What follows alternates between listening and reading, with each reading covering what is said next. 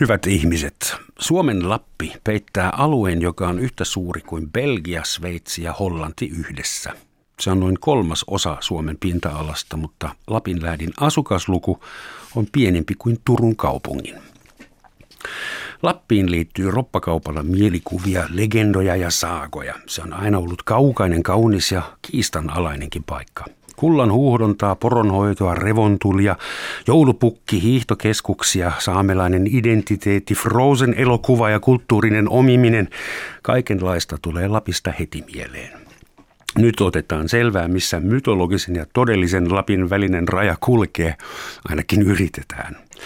Tervetuloa tänne Pasilan studioon. Visit Rovaniemen toimitusjohtaja Sanna Kärkkäinen. Huomenta. Huomenta ja kiitos. Ja saamelaiskäräjien entinen jäsen ja City Saamit ryn entinen puheenjohtaja Pentti Pieski. Bures Vuahtin, willkommen. Kiihtu. Kiihtu. Aloitetaan Sannasta. Sinä asut siellä pohjoisessa Rovaniemi. Sehän on Lapin eteläisimpiä paikkoja. Ja vastaat Lapin läänin matkailusta, ainakin aika isolta osin. Vielä vähän aikaa sitten Lapin matkailu oli tuommoinen super success story. Kaikki käyrät näytti jyrkästi ylöspäin. Ainakin bisnesmielessä oltiin hyvin tyytyväisiä ja sitten tuli koronavirus. Niin mikä on ajankohtainen tilanne siellä pohjoisessa matkailun kannalta?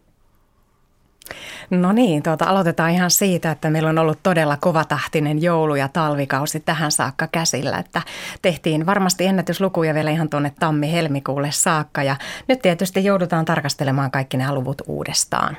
Ja matkailu on kasvanut viime vuosina todella kovilla kasvuluvuilla, että siellä on menty useita kymmeniä prosenttiakin ihan, ihan sanotaan 2015 eteenpäin matkailun kehityksessä. Ja nyt tietysti huolestuttaa hieman, että mihin suuntaan ja kuinka rajusti korona tulee kääntämään tätä taloutta. Ei tietysti pelkästään matkailussa, mutta matkailussa varmasti suhdannevaihtelut näkyy kaikkein herkimmin. Tämä on suurin koettelemus matkailualalla tähän saakka. Onko siellä nyt ihan tyhjää? Ei missään tapauksessa ole tyhjää. Meillä on paljon matkailijoita edelleen ja tulevat hyvin globaalilta markkinalta, mutta nyt tietysti nämä matkustusrajoitukset, rajojen sulkeutuminen ja lentojen väheneminen, niin saa aikaan sen, että viimeistään nyt varmaan porukka lähtee kyllä paluumatkoille ennenaikaisestikin. Saksasta ei ainakaan saa enää tulla Lappiin paitsi niin, jos on äärimmäisen monia, painava Joo, syy. Monia, monia muitakin maita on, niin. mistä se kielto nyt on. Ja, ja kyllähän se asiakasmäärän lasku näkyy, näkyy, on se näkynyt viime viikkoina, totta kai. Että ei ole sitä vallitsevaa kansainvaellusta noilla meidän pääkaduilla ja tuolla jossakin napapiirillä ja mm. lentoasemalla, mitä on ollut vielä vähän aikaisemmin. Entäs ihmiset, jotka on matkailualalla töissä, että ollaanko siellä jo YT-neuvottelujen edessä vai pitääkö tehdä pakkolomautuksia tai lyhyempiä työpäiviä, että miten siellä – pystytään kompensoimaan? Tällä hetkellä tilanne on se, että näyttää tämä kovin sesonki, jota siis talvi Lapissa edustaa, niin päättyvän noin kuukautta aikaisemmin kuin normaalisti. Ja se on tietysti iso taloustekijä. Varmasti yritykset joutuu miettimään toimintojen sopeuttamista ihan vakavasti tällä hetkellä. Yrittäjien kanssa olen päivittäin paljon tekemisissä ja tuntuu, että tunti tunnilta tämä tilanne päivittyy ja joka päivä se näyttää hieman erilaiselta, mutta kyllä se ilmapiiri aika vakava on. Ei ole paniikkia, mutta täytyy sanoa, että kyllä vetää niin kuin ihmiset pohtimaan nyt ihan niitä olennaisimpia kysymyksiä. Ja talous tietysti tärkeä, terveys vielä tärkeämpi, mutta nämä kaksi asiaa yhdessä niin saa ihmeitä aikaa. Semmoinen kysymys vielä.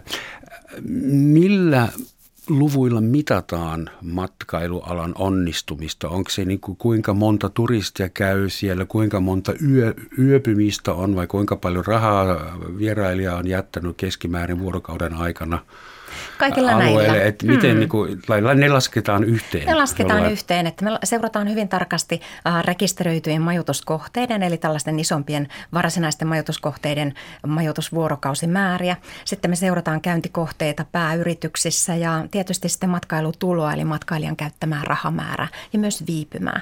Kaikki nämä yhdessä saa matkailusta niin kuin varsin vetovoimaisen talouspaketin aikaiseksi. Ja täytyy sanoa, että, että kyllähän matkailulla on niin kuin Suomen taloudelle todella suuri merkitys, että noin 15 miljardin bisneksestä puhutaan. Hmm. Mutta saattaa kuitenkin olla vähän niin kuin erilainen perspektiivi, jos puhutaan nyt ää, saamelaisen kanssa, vaikka sinä olet entinen saamelaiskäräjien jäsen ja entinen sitisaamelainen, missä et ole entinen saamelainen, vaan ikuinen Joo, sellainen. Kyllä näin on. Ähm, jos edustaa, kohta nähdä millä tavalla sä suostut edustamaan niin kuin Lapin alueen alkuperäiskansaa, miltä se koko matkailubisnes näyttää saamelaisen silmissä? Onko se siunaus vai kirous vai yhdistelmä kumpaakin? Miten se vaikuttaa? No ensinnäkään en pysty kyllä koko kansaa edustamaan, mutta tuota, omia mielipiteitä voin hmm. kertoa. Mm, mä oon itsekin matkailualalla ollut mukana ja tiedän kyllä sen merkityksen, mikä se on noilla alueilla, että sehän on merkittävä työllistäjä ja, ja tuota, myöskin semmoinen, että mikä mahdollistaa nuorten enemmän niin kuin, suuremmassa määrässä nuorten sinne alueelle jäämisen. Että, että kyllähän toki matkailu on, on mahdollisuus siellä. Mutta että minkälainen matkailu, se on sitten, hmm. se on sitten tuota toinen story. Miltä susta näyttää matkailu sellaisena, kun se on viime vuosina kehittynyt? No tuossa hyvä esimerkki on tietenkin tuo Inarin kirkonkylä, jossa sen on nähnyt, nähnyt hyvin konkreettisesti sen matkailun muuttumisen, että sehän oli aikaisemmin semmoinen kylä, jossa oli tuota tilaa ja rauhallisuutta ja toki siellä oli matkailijoita koko ajan käymässä, mutta sitten viimeiset vuodet niin tuota, tämä aasialaisten matkailijoiden määrähän on, to, sehän on melkeinpä voisi sanoa, että se on räjähtänyt käsiin, jos ajattelee sitä pientä kylää, jossa on noin 700 ihmistä. Hmm. Ja siellä sitten yhtäkkiä on, on tuota kävijöitä satoja tuhansia. Mitä kylässä ollaan mieltä tästä kehityksestä, nämä 700 asukasta? No siellä tietenkin varmaan ollaan montaa mieltä. Tokihan siellä tuota, matkailuyrittäjät hieroa käsiä, käsiä yhteen, niin sehän on tuota, ja palveluille, hmm. palveluille tuota, iso merkitys. Mutta sitten tämmöinen tämmöinen tuota, semmoisen pienen kylän sosiaalinen kestävyys, niin se on, se on kyllä niin kuin Inarin kohdalla ainakin minun käsityksen mukaan se on ylitetty. Hmm. Se sosiaalinen kestävyys, entäs äh, ympäröivän luontoalueen kestävyys? Mä en usko, että siinä on niin isoa haittaa on sinne ympäröivään luontoon, koska ne on kuitenkin semmoisia keskitettyjä ja ohjattuja paketteja. Hmm. Mitä se sosiaalinen kestävyys tarkoittaa, kun tarkemmin katsoo? No sillä jos lailla... on 7000 turistia 700 ihmisen kylässä. Niin. No esimerkiksi sillä lailla, että siellä ehkä tuota, semmoinen saamelainen, joka ei ole jossain tuota julkisuudessa tai politiikassa mukana, niin sille voi olla vaikea mennä kansanpuvussa kylille, koska tuota, joutuu sitten, joutuu sitten tuota, kymmeniä ihmisten kuvattavaksi. Niin se voi olla semmoinen paikka, mikä tuo, voi muuttaa sitä, että tuota, sitä ei enää haluta välttämättä tuoda esille, että on saamelainen. Tämä saattaa olla kyynistä, mutta mulle tuli heti mieleen, jos Münchenissä vai Jarilainen lähtee Lederhoseneessa kävelemään pitkin katuja, niin kyllä kiinalaiset turistit kuvaa häntäkin. mutta hän nyt ei edusta, kyllä hänkin edustaa vähemmistöä nykyään jo kulttuurista ainakin. Mutta siis sen pahemmaksi se ei, ei mene, ei, ei väkivaltaisuuksia. Tai... Ei tule väkivaltaisuuksia, mutta on silloin ollut semmoisia ongelmia, että tuota, että jollakin kiinalaisilla voi olla vähän erilainen tämmöinen tämä, tämä yksityisyyden raja. Että, että Fyysinen tuota, välimatka vaihtelee niin, kulttuurista toiseen. Kyllä, että tuota, siellä, on, siellä on kuitenkin kylässä, jossa matkailijat liikkuu siinä, kulkee ja katselee ja joskus voi käydä kurkkimassa sinne, että miten ne inarilaiset asuu siellä talo, omakotitalossa. Mm. Et siinä tulee, tuota, tulee jotain ongelmia – Tämä onkin hyvä aasinsilta, että sähän organisoit ja kanavoit turistivirtoja siellä Lapissa, niin mitkä ovat nämä yleisimmät äh, kulttuuriset törmäykset, jotka syntyy esimerkiksi paikallisen väestön, joka sekään ei ole homogeenin, ja aasialaisten vieraiden. Eli liian lyhyt välimatka, että ei voi lähteä mukaan, kun valkoihoinen ihminen käy vessassa. Sitten laitetaan ovi kiinni. Vai niin kuin, No joo. Miten tämä ilmenee? Tunnistan ilman muuta näitä Pentin mainitsemia kommentteja, että kyllähän niin kylissä varmasti tilanne on muuttunut aika paljon Inarin kirkon kylällä. Mä oon itse ollut tuolla Saariselän seudulla töissä, siitä on jo nyt 15 vuotta aikaa ja Inarin kirkon kylä oli silloin kehittymässä nyt niin kuin vielä enemmän talvimatkailukohteeksi kuin mitä se nyt on. Ja, ja to, tuota, tosiaan tilanne oli jo, jo silloin niin kuin hieman ehkä aavisteltavissa, että meillä on hieman erilainen oman tilan tarve. Ja, ja voi olla näin, että esimerkiksi Rovaniemellä se näkyy ehkä, ehkä myös sellaisena, että, että ulkomaisilla matkailijoilla on talvella hieman hankala hahmottaa, että missä se meidän oma piha-alue, oma kotitalon reuna mm. kulkee ja mikä on se tontti. Eli tullaan niitä revontulia jahtaamaan kenties siihen takapihalle ja, ja ei oikein ymmärretä, että tässä nyt sitten asuu se perhe, jolla on se oma rauha. Ja, ja ei osata ehkä ihan suoraan sitä, sitä niin rauhoittaa, että siinä sitä tarvitaan sitä tulkintaa ihan konkreettisesti tämän paikallisasumisen ja matkailun välillä – et se näkyy nykyään näissä kovemmissa matkailijamäärissä ja tietysti siihen on osiltaan myös vaikuttanut sellainen ilmiö kuin Airbnb ja sitten nämä tällaiset mm. asumiset, jotka nykyään tapahtuu ihan meidän paikallisväestön seinän takana, kun aikaisemmin matkailu oli ehkä enemmän keskittynyt sellaisille rajatuille alueille, hotelleihin tai majoitusalueisiin, jossa oltiinkin jo totuttu siihen, että matkailua on.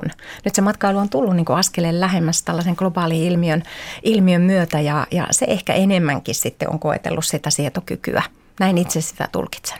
Kuinka iso, hyvä että mainitsi, kuinka iso äh, tekijä se Airbnb-business Lapissa on?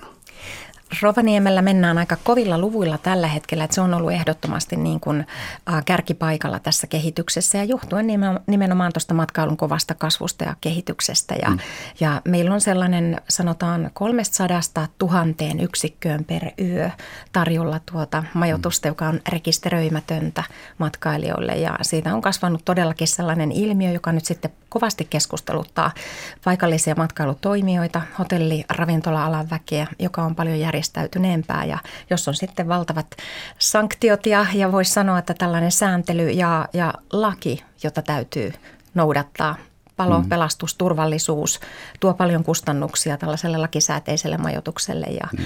ja aiheuttaa sitten eri puraa, jos lähtee syntymään tämmöinen toinen bisnes ikään kuin sitten ilman lakia. Ja vähän niin kuin Uber-taksi, Uber-hotellibisnes. No vähän, vähän samantyyppinen. Että, ja sitten että joko siellä on mm. gentrifikaation merkkejä nähtävissä. Esimerkiksi siellä, missä on paljon Berliinissä, missä on paljon Airbnb-juttu, niin siellä on aika paljon asuintilaa väärinkäytetään Airbnbin ja sitten ei ole asukkaille enää kämppiä, missä asua tai siis ei ole enää niin kuin ihmisillä, paikallisilla varaa asua siellä. Että onko semmoinen ongelma, että – No toki, Rovaniemen puolet taloista onkin Airbnb.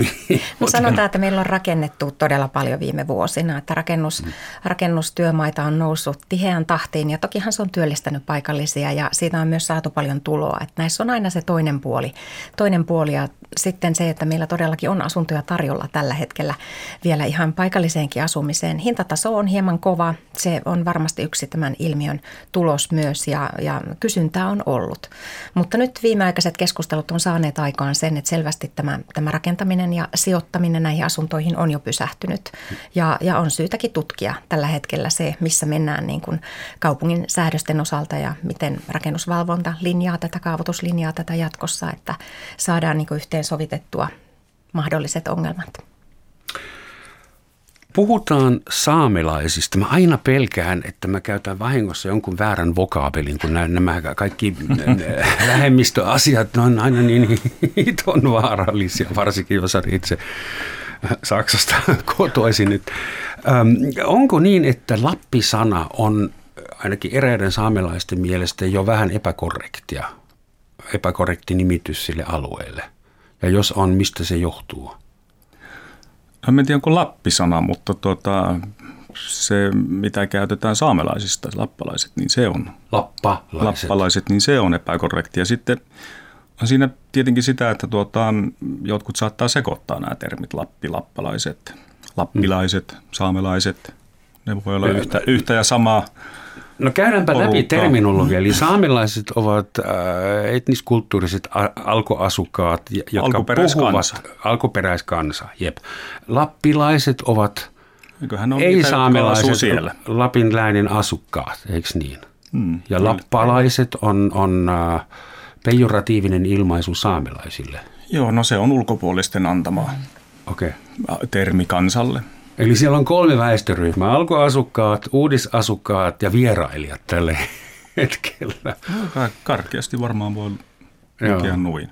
Keitä on siellä eniten, jos koko asukasluku on noin Tampereen verran suurin piirtein, tai Turun verran, 180 000? No ei ainakaan saamelaisia.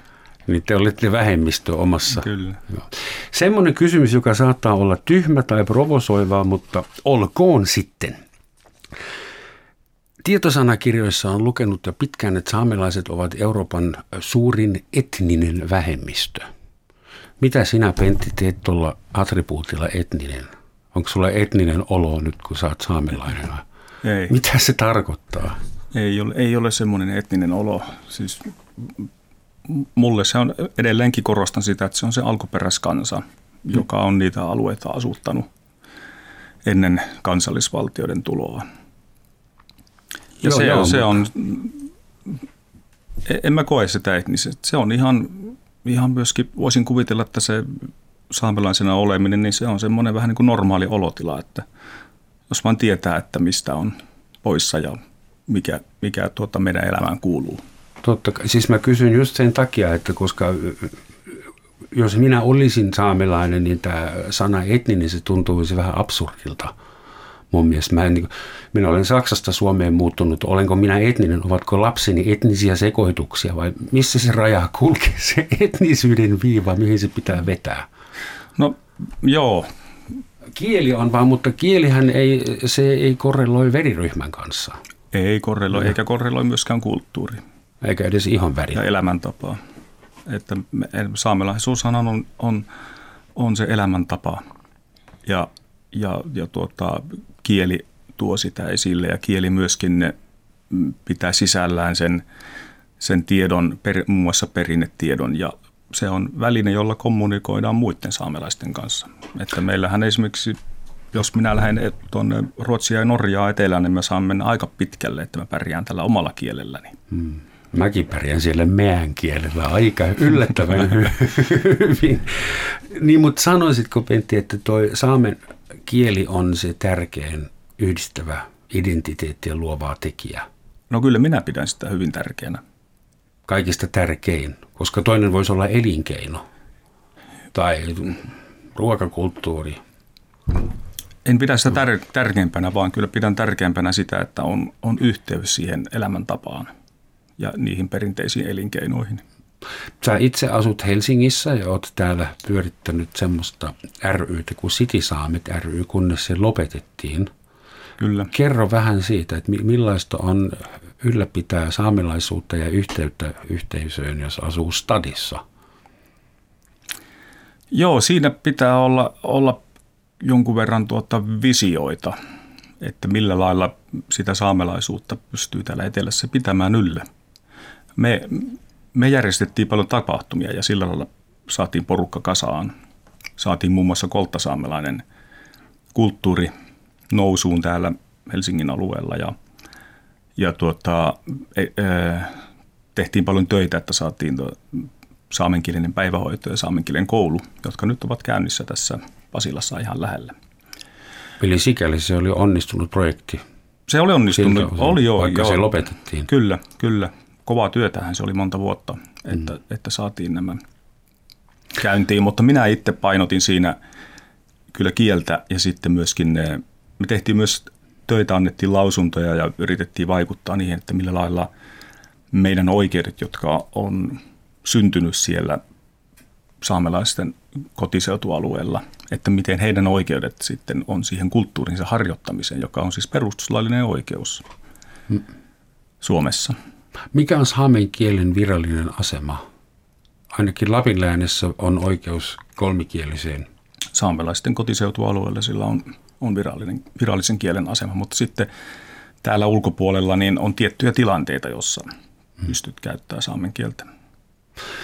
Jos, tai siis silloin kun sä muutit Helsinkiin, niin sait sä kuulla kunniasi, että "Äh, nyt säkin lähdet sinne etelään. Et Jäisit Toki. tänne, oliko, onko se niin kuin luopiomaista lähteä Helsinkiin? Tai? Ö, Joo, kyllä, kyllä semmoisia kuuluu, mutta en mä itse kokenut sitä sillä lailla, koska mun elämäntapa on ollut sieltä ihan kun lähdin opiskelemaan Ouluun, niin mä oon koko ajan kulkenut, kulkenut tuota kotipaikan ja sitten tämän opiskelupaikan väliä. Ja, ja sama homma on jatkunut nytkin, että mulla on puolet töistä on pohjoisessa ja sit siellä kuljen sitten monta kertaa kuukaudessa. Ja mm. toki sitten kun on lohenpyynnin aika, niin sitten mä oon pidempään siellä periaatteessa koko kesän ja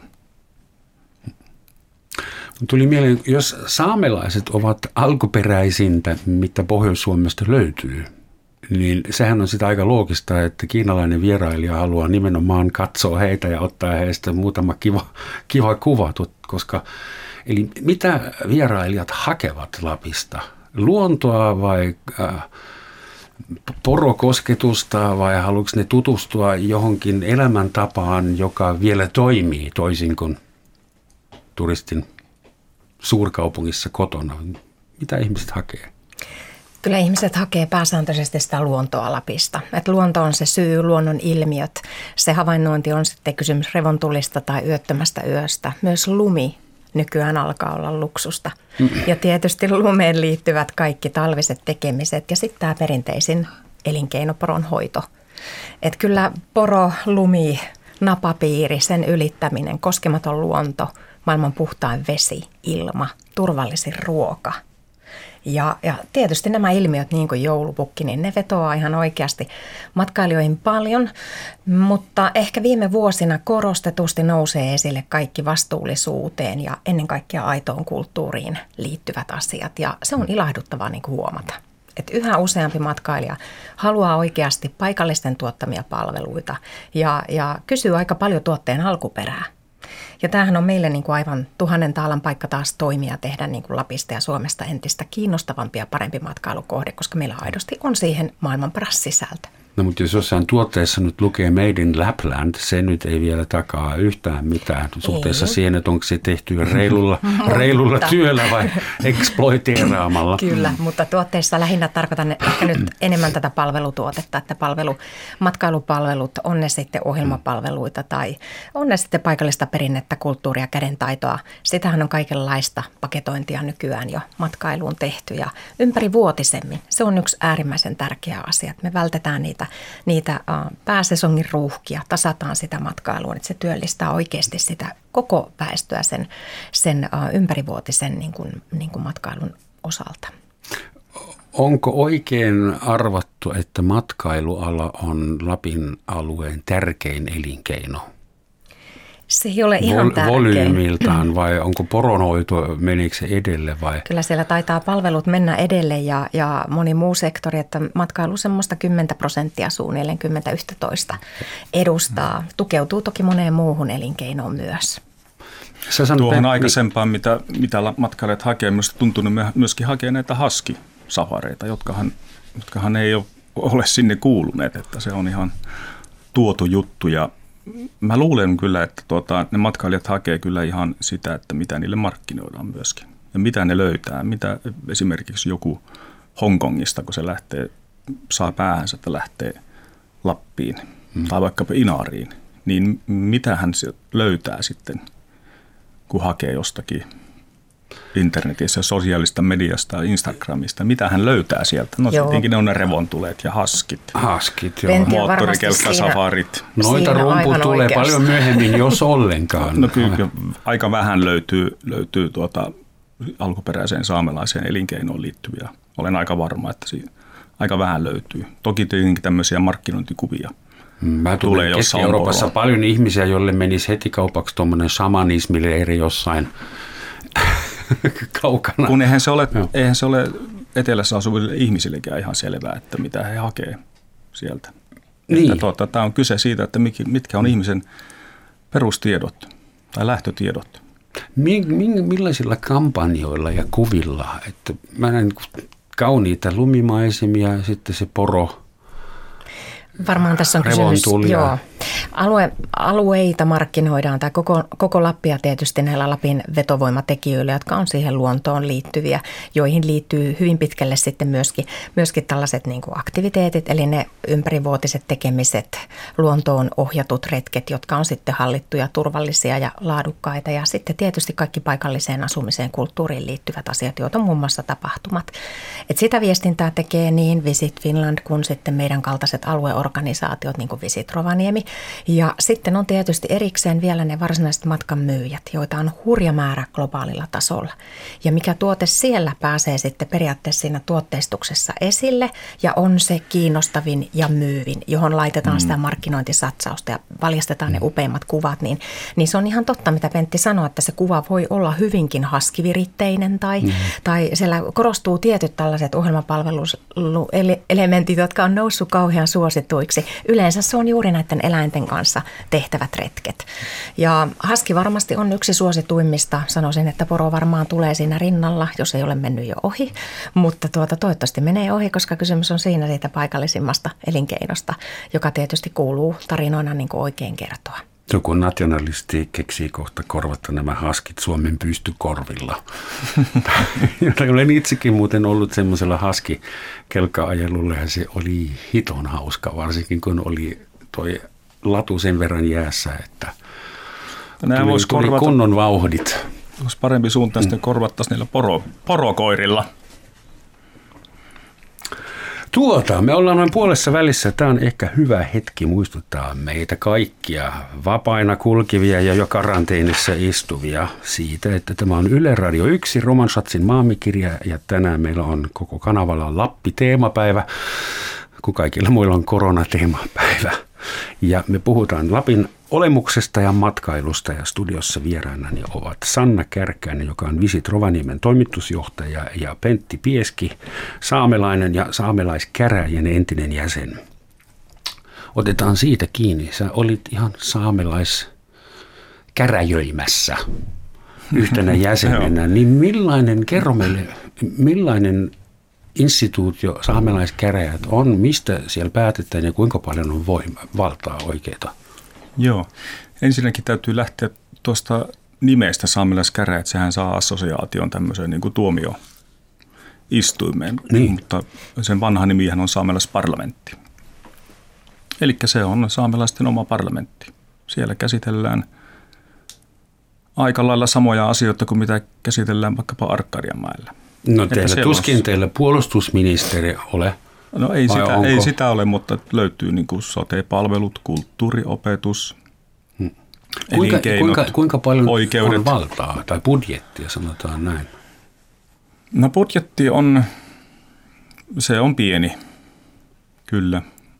Ja tuota, valtaa, etupäässä saamelaiskäräjät on lausunnonantaja ja sitten tuota, on olemassa saamelaiskäräjälain yhdeksäs pykälä, joka on neuvotteluvelvoite viranomaisille silloin, kun tapahtuu saamelaisalueella jotakin laajoja hankkeita, suunnitelmia, niin silloin saamelaiskäräjillä on oikeus, tai siis viranomaisella on velvollisuus kutsua, kutsua neuvottelu, mutta se mitä itse on ollut niissä neuvottelussa, mä oon ollut varmaan noin 15 yhdeksännen pykälän neuvottelussa enimmäkseen Tenon sopimuksen asioista, niin ne on ollut, ollut tuota, semmoisia keskustelutilaisuuksia, joissa on joskus kahviakin tarjolla. Ja, mutta se, mitä kun lähdetään sieltä pois, meitä kyllä kuullaan.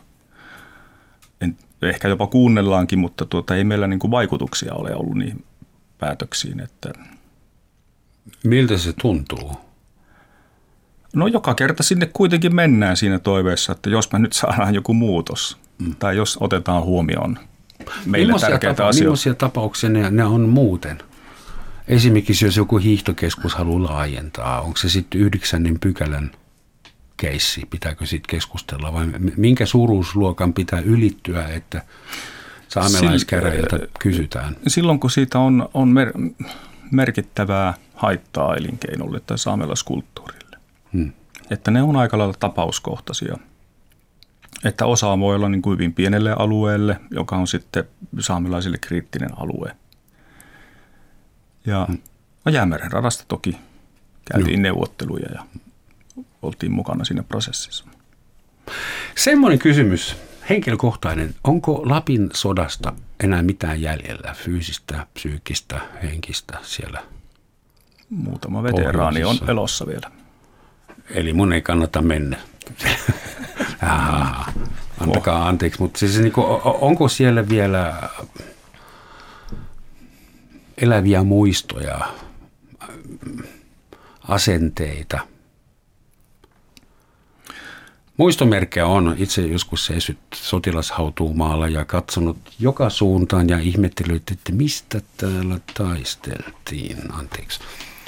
Se on hyvä kysymys. Kyllä, kyllä niin muistoja on toki, että meidän vanhemmat, mun äiti, joka on 88 vuotta, niin hän oli, oli tuota evakossa. Että kyllä se Lapin sota sinänsä jätti muistot ja siellä evakkoreissulla siellä ihan kaikki eivät tulleet takaisin. Että kun meni tuo syrjä, syrjässä, että porukka meni, meni tuonne tuota Alavieskaan ja sai sieltä erilaisia tauteja, niin ei ne kestänyt sitä. Kyllä siinä, kun, ja toki, toki on jäänyt sitten jotain muistoja ja ehkä semmoisia tota, huonoja fiiliksiä venäläisiä tai saksalaisiakin kohtaan. Mm. Mutta tota, kyllähän sittenkin siitä on niin pitkä aika, että ja meidän alue tässä Tenojoki vartta, niin silloin oli kelirikkoaika, niin se säästi sen, että sitä ei poltettu. Mm, sinne ei oikein päästy. Tai... Ei, se oli mm. vähän hankalan takana. Vaikea ajatella, että näin tyhjällä alueella, kun Lapissa oli 40-luvulla niin hirveän paljon eri valtioiden sotilaita, että mitäköhän ne kaikki sieltä halusi. No, tiedetään. Haluaisin esittää haisevan vastalauseen Suomen turismialalle – Nimittäin nämä revontullet, mä olen tullut siihen tulokseen, että se on suuri valhe. Olen asunut Suomessa yli 33 vuotta. Kerran mä menin semmoiseen paikkaan nimeltä Kaksilauttanen. Vietin muutaman kalliin yön semmoisessa lasi-iglu-hotellihuoneessa ja tuijottelin taivasta ja en ole vieläkään nähnyt ensimmäistäkään revontulta. Se on varmasti joku suuri huijaus, jolla te Etkö selvästikään ole vielä toipunut tästä kokemuksesta? Se on siis ollut elämys. Mä vaan mietin, että miten se on mahdollista. Helsingissäkin kaverit on sanonut, että näikö se viime yönä oli revontunut? Mitä? Roman, sä et ole valveilla. niin, mutta tämä ei voi olla, olla totta. Se on jokaisessa mainoskuvassa eikä koskaan oikeasti taivaalla. Se piti sanoa, että järjestäkää mulle revontuli jossain vaiheessa. Mikä me luvata Pentin kanssa sen verran Kyllä, nyt me voi romanille järjestää. No, että jos joku tulee Kiinasta asti ja sille käy samalla tavalla. Takuuta ei voi antaa. Takuuta me ei koskaan anneta, mutta totuushan on se, että niitä retkiä kuitenkin tehdään ja niillä myös nähdään revontuli. Että kyllähän se on yksi upeimmista kokemuksista ja se mikä usein tapahtuu niin on tietysti, että nämä revontulet valokuvataan ja kuvissaan se näyttäytyy tietysti vielä mm. paljon hienommalta, kun kamera on ihmissilmään niin paljon tarkempi ja herkempi, että kyllä niitä matkan muistoja kotiin otettavaksikin selvästi tuolla sosiaalisessa mediassa vilahtelee. Mä silti epäilin vieläkin, että teillä on jossain vuoren takana joku valtava projektori, jolle te heijastatte niitä aina silloin, kun kiinalainen maksaa. Mä, niin. mä vertaisin niitä revontulia tuohon lohenpyyntiin. Että sekin on semmoinen asia, että moni, moni on tuolle Tenolle reissannut ja haaveissa on saada se lohi Hmm. Mutta joku on käynyt kymmenen vuotta eikä ole saanut mitään. Silloin, silloin tuota, kyseenalaistavat, että voiko toi nyt olla Euroopan paras lohijoki. No. Niin. Mutta, on se, paitsi että ei ole lohta. Niin, revontulten jahtaaminen on ihan samalla tavalla kalastamista. Se on pit, pitkäjänteistä. Mm. Ja osa, osa saa sitten heti ekalla reissulla 20 kilosen lohen ja on ihmeissään ja ehkä lopettaa koko homma siihen. Tämä oli tässä. Postaa kuvan Instagramiin ja luuraa tuhansia lisäturisteja sinne. Just, se saattaa itse asiassa olla fake-kuva, jonka Sanna on lanseerannut. Se... Mäkään onneksi ihan joka juttu ehdi, mutta hyvä idea. Mä voin todistaa, että me on nähnyt aika monet. Puhutaan kestävästä matkailusta. Mä olen itse Alppien pohjoisreunalta kotoisin ja mä muistan 60-luvulla, kun käytiin laskettelemassa Alpeilla millaista se silloin oli ja millaista se on nyt. Et Alpit on aika säilyttävässä kunnossa kesäisin nykyään myös talvisin. Eli siis kuinka paljon Lappia voi myydä ilman, että se menee pilalle? Missä teidän mielestä se raja kulkee? Vai kannattaako keskittää muutamaan paikkaan ja jättää sitten muut alueet rauhaan? Vai kannattaako koko Lapin matkailu kieltää? Ei sitä kieltää no Sanna on kannata. varmaan eri mieltä. ei sitä kieltää kannata kyllä, että siinä on monelle elanto, elanto ja tuottaa mahdollisuus elantoon, mutta tuotta, mulla on lähtökohta ollut hyvin pitkään, että arktiselle alueelle massamatkailu ei sovi. Missä, kuinka paljon pitää olla turisteja, että se alkaa olla massamatkailu?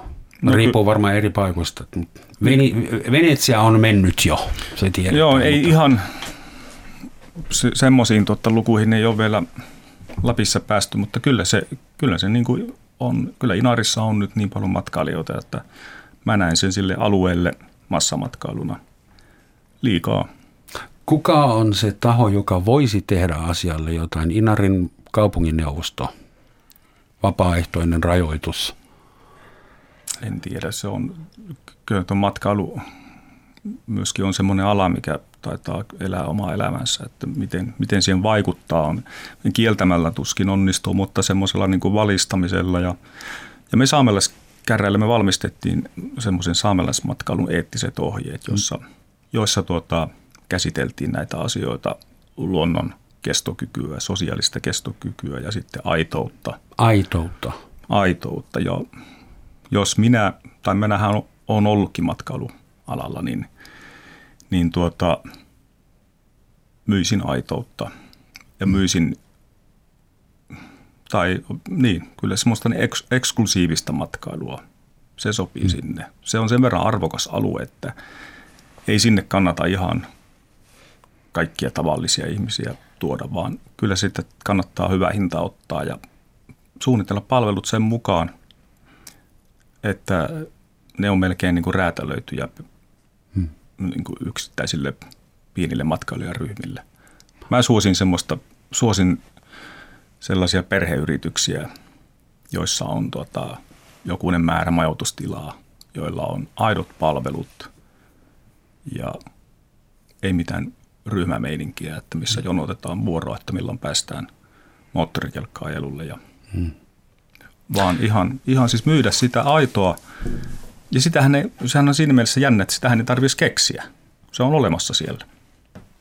Totta, se pitää vain löytää ja varmaan kääntää muutamalle eksoottiselle kielelle. Ja olen aika varma, että moni, moni on kiinnostunut juuri kokemaan juuri sen, sen aidon elämän siellä – että semmoisen elämän, mikä tavallaan on olemassa siellä, mutta mikä ei sitten ikään kuin se ei ole tehty heitä varten, vaan että se on siellä olemassa se aito elämä, elämäntapa, johon on mahdollisuus osallistua.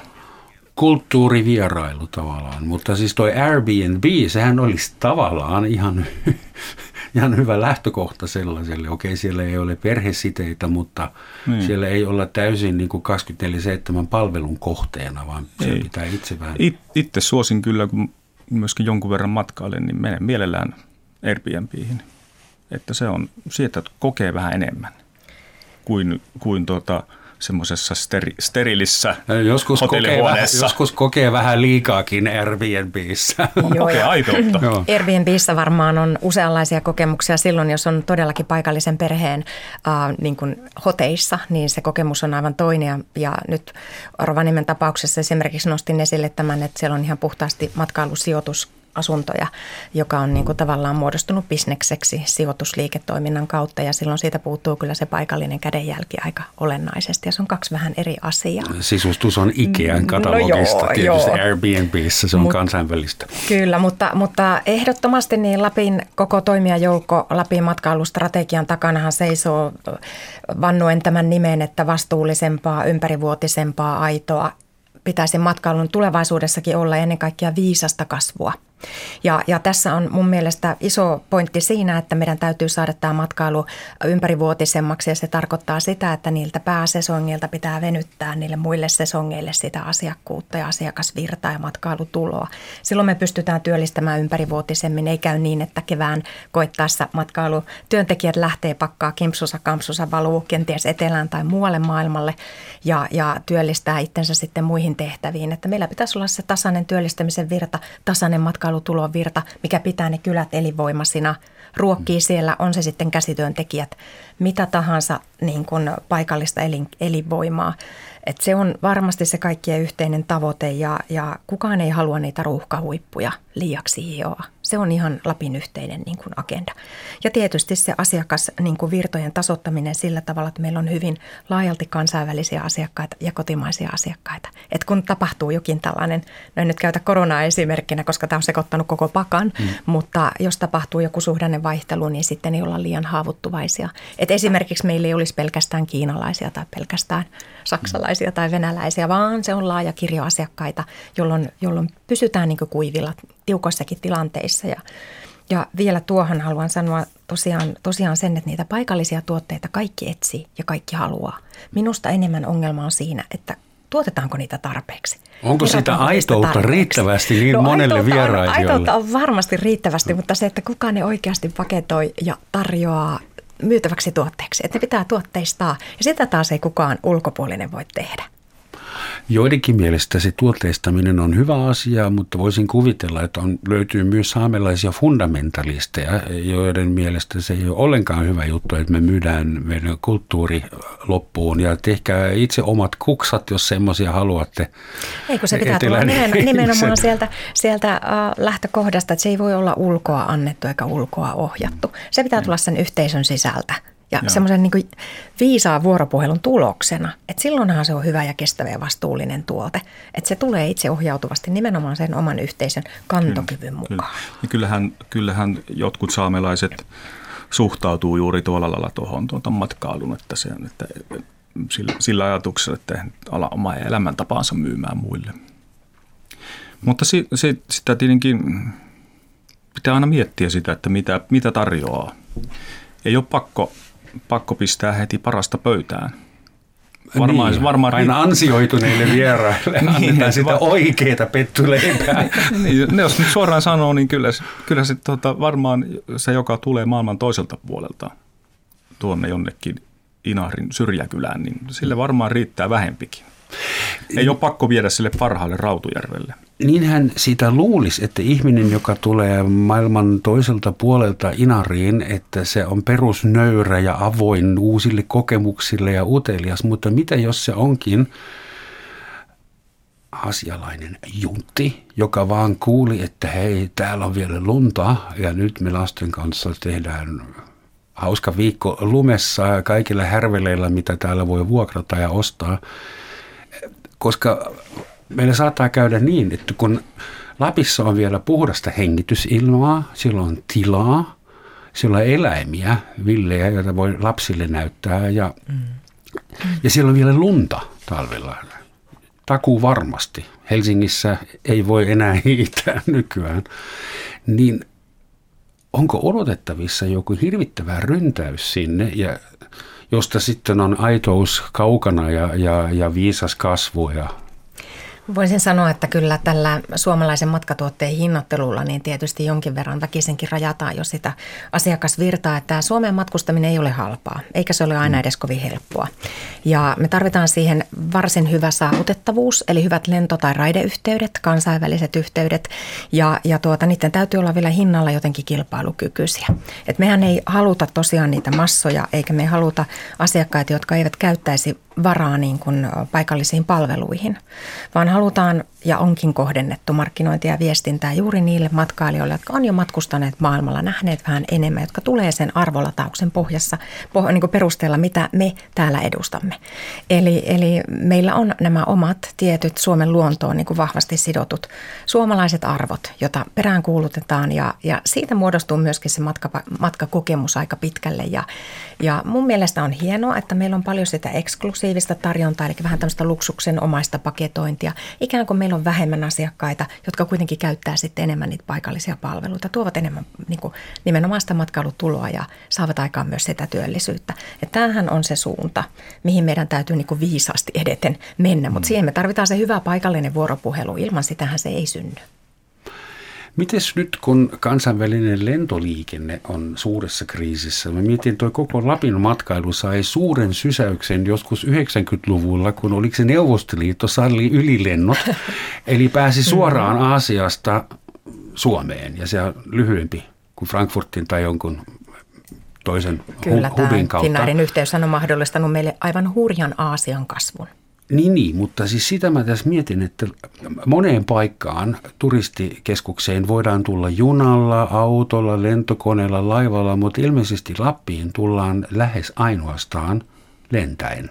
Kyllä, siinä tapauksessa me ollaan, mitä se aiheuttaa? ollaan vähän niin kuin saari ja ollaan äärimmäisen riippuvaisia siitä saavutettavuudesta. Me joko noustaan tai lasketaan sen kanssa. Ja niin kauan ennen kuin tämä raideliikenne on tietyllä tavalla kilpailu, yhtä kilpailukykyinen kuin tämä lentoliikenne on ollut tähän saakka, niin, niin me ollaan varmasti oikeasti näiden lentoreittien ja lentoyhtiöiden kanssa aika tiiviisti liitossa. Tämä hetki koronan kanssa on tietysti sangen dramaattinen nyt. Eli nämä uutiset, mitä saamme koko ajan lentoliikenteen rajoituksista ja leikkauksista ja tämänpäiväinenkin uutinen siitä, että Finnair leikkaa noin 90 prosenttia lentämisestä, niin, niin se on aika halvaannuttava. Teillä on varmaan joku hotline Finnairille. Kyllä tämän jälkeen varmasti, varmasti on, että, että tuota, tämä rampauttaa matkustusta ja mat, matkailua niin kuin ennen näkemättömällä tavalla. Voisi sanoa, että tässä ollaan niin kuin ihan aika hurjan kriisin edessä tällä hetkellä, että ehkä aletaan vasta tiedostaa niitä, niitä tuota, vaikutuksia pikkuhiljaa. Jospa tästä tulee globaali hengähdystauko. Sitäkin. Kyllä tässä on nyt aikaa kaikille. sitä vastuullisuutta. Tämän jälkeenhän meillä on niin. uusia tehtäviä Nimenomaan. ja pitää jälleen rakentaa ja jälleen keksiä ja uudestaan miettiä. Kyllä varmasti tarvitseekin hengähdystauon, että semmoinen niin jatkuvan kasvun ajatus, mikä, mikä Lapin matkailullakin on, missä lukuja, lukuja tarkastellaan, niin varmasti on tuota tarpeen. Uskoisin, että uudelleen, tämä tuo uudelleen miettiä niin. sitä. Että, ehkä tämä tuo sitä viisautta nyt tämän hengähdystauon kautta. Ja ehkä se nyt se kääntää sen, niin kuin sen luksuksen sisällönkin sinne aitouden puoleen. Toivoisin näin. Että se ei ole pelkästään sitä, että on hienot kelomökit tai tuota, hienot hulppeat se, puitteet. Se koko ajatus on vähän vaikea yhdistää sen kaksi osiota. Että mä käsitän varmaan romantisoiden Lappia ja saamelaista kulttuuria semmoisena entiteettinä, että jossa ollaan aika lähellä luontoa vielä, jossa ei harrasteta suurta kasvua suuren kasvun vuoksi, jossa ollaan ensi vuonna samalla tavalla kuin tänä vuonna. Ei tarvi olla enempää. Mutta nyt kun se bisnesmaailma, eli lappilaiset, val- valkolaiset lappilaiset tulivat sinne Lappiin ja perustivat hotelleita ja hiihtokeskuksia ja, ja sen sellaista, että nyt siellä onkin kasvu se perusalgoritmi. Kuinka paljon se paikallinen, siis nimenomaan saamelaisväestö, jolla ei ehkä lähtökohtaisesti ole samanlaisia kasvoalgoritmeja DNAssa, etninen vähemmistö. Huu, nyt ollaan niin vaarallisella vesillä. Ei sitä voi noin sanoa, kyllä. kyllä me ollaan ymmärrätte, mihin mä yritän Samalla päästä. lähtöviivalla ollaan niin kuin muiden kanssa. Että kyllähän meitäkin päteviä tyyppejä löytyy meidän porukasta ja osa on ottanut tämän matkailun sillä lailla haltuun, että on lähtenyt tähän investoinut rohkeasti. Kuin yhteneväinen ja keskenänsä solidaarinen yhteisö saamelaiset ovat? No, Suuttuuko joku siitä, että Pentti Pieski istuu nyt Helsingissä studiossa sanomassa vääriä asioita? Todennäköisesti, mutta tuota, mä olen ollut mukana tuossa yhteisöhommassa, niin tiedän, että tuota, ei kaikki tuu taputtele selkään. Että. Mutta mm. siis saamelaisia niin voi pitää, että on, se on niin yksi kansa, mutta toki, tai minä ainakin jaan sen hyvin vahvasti alueellisiin eroihin. Että onhan, jos vertaa esimerkiksi minua, mä oon Tenojokivarresta kasvanut lohenpyyntiin. Ja sitten joku on käsivarressa, on suur poronhoitaja. Onhan meillä ihan erilainen elämäntapa. Eli se elinkeino tulee kuitenkin heti. Toki. Kyllä se, elin, kyllä se elinkeino, on se, elinkeino on se varmaan se merkittävin, mikä jakaa, jakaa tuota saamelaisten mielipiteitä. Mm-hmm. Ja aika monen elinkeino on nyt ollut jo joitakin vuosia tämä turismiala.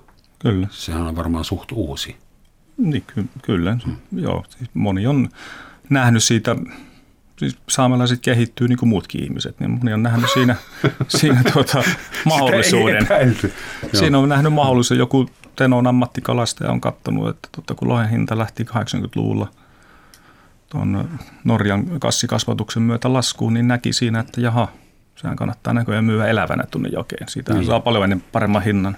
Joo, ja tosiaan se, se muistaa, että tämä on useita vuos, vuosikymmeniä mennyt tämä elinkeino eteenpäin ja kasvanut, että sehän on lähtenyt niin paikallisten toimesta liikkeelle, mikä nyt onkaan sitten tämä liikkeelle lähdön vuosi. Rovaniemellä aina todetaan, että se on ollut siellä jossakin 50, 54 napapiirin niin kuin osalta, että silloin lähti oikeastaan ensimmäiset matkailulliset viestit varmasti kunnolla niin kiirimään ja sieltä sitten 80-90-luvulta lähtien niin kovempaa kasvua, että kyllä tässä alkaa jo historiaakin olla. Että. Eli silloin 50-luvulla markkinoitiin nimenomaan napapiiriä, no sitä joo, kuvitteellista silloin, viivaa. Silloin, joo kyllä, oli tämä Eleanor Rooseveltin vierailu silloin. Perustettiin Rooseveltin maja siihen napapiirille, joka oli pääsääntöisesti vielä aika autio ja, ja siitä vierailusta, joka oli silloin jälleen jälleenrakennuksen ajan yksi tämmöinen rajapyykki, niin mm. alkoi sitten matkailu. Lopuksi vielä semmoinen kysymys, että yksi kansainvälinen tuote, joka istutettiin Lappiin, en sano, että puoliväkisin, mutta istutettiin sinne Lappiin, on joulupukki muorineen ja tonttuineen ja kaikkineen koko hovinensa. Kuinka se joulupukki voi tällä hetkellä ympäristökriittisyyden, koronaviruksen, saamelaisen identiteetin uusherätyksen aikana, että mikä se on joulupukin? No voisin oikeastaan tuosta joulupukin terveiset varmasti välittää, että voi hyvin ja, ja on tavannut varmasti ennätysmäärän matkailijoita viime vuodenkin aikana ja nyt tietysti vähän hiljaisempia viikkoja edessä, mutta joulupukin edelleen pystyy tapaamaan vuoden jokaisena päivänä napapiirillä joulupukki ei tarvitse hengityssuojainta, kun sillä on niin iso parta se su- suorata. Ja paljon käsidesiä. Mm. Ja saamelaisessa kulttuurissa, tai saamelaisillahan on toisenlainen joulupukki. Ei, ei ole pelkästään tämä punanuttunen, vaan on joulustaalo. Staalo. Kerro, Joo, kerro se, lyhyesti se, se, se tuota, entisaikaan, saattaa se vieläkin kulkea, mutta tuota, entisaikaan piti olla kodan edusta puhtaana ja ja tuota, kodassa piti olla vettä, koska joulustaalo kulkee, jolla on raidossa on hiirestä karhuun. Eli jos siellä on risuja ja se on huonokuntoinen sen kodan edusta, niin saattaa se raito jämähtää siihen kiinni. Ja tämä ei ollut mikään kiva kaveri sitten, jos se tuli käymään siellä kodassa. Just joo. Mutta joulusiivous, se on teillekin. Kodan edustalla pitää joo, lakaista kyllä, muuten. Kyllä, vai emme kodassa tietenkään asuta enää. Että mutta siihen aikaan. Ai eikö, nyt meni romanttinen Lappi-kuva pirstaleiksi.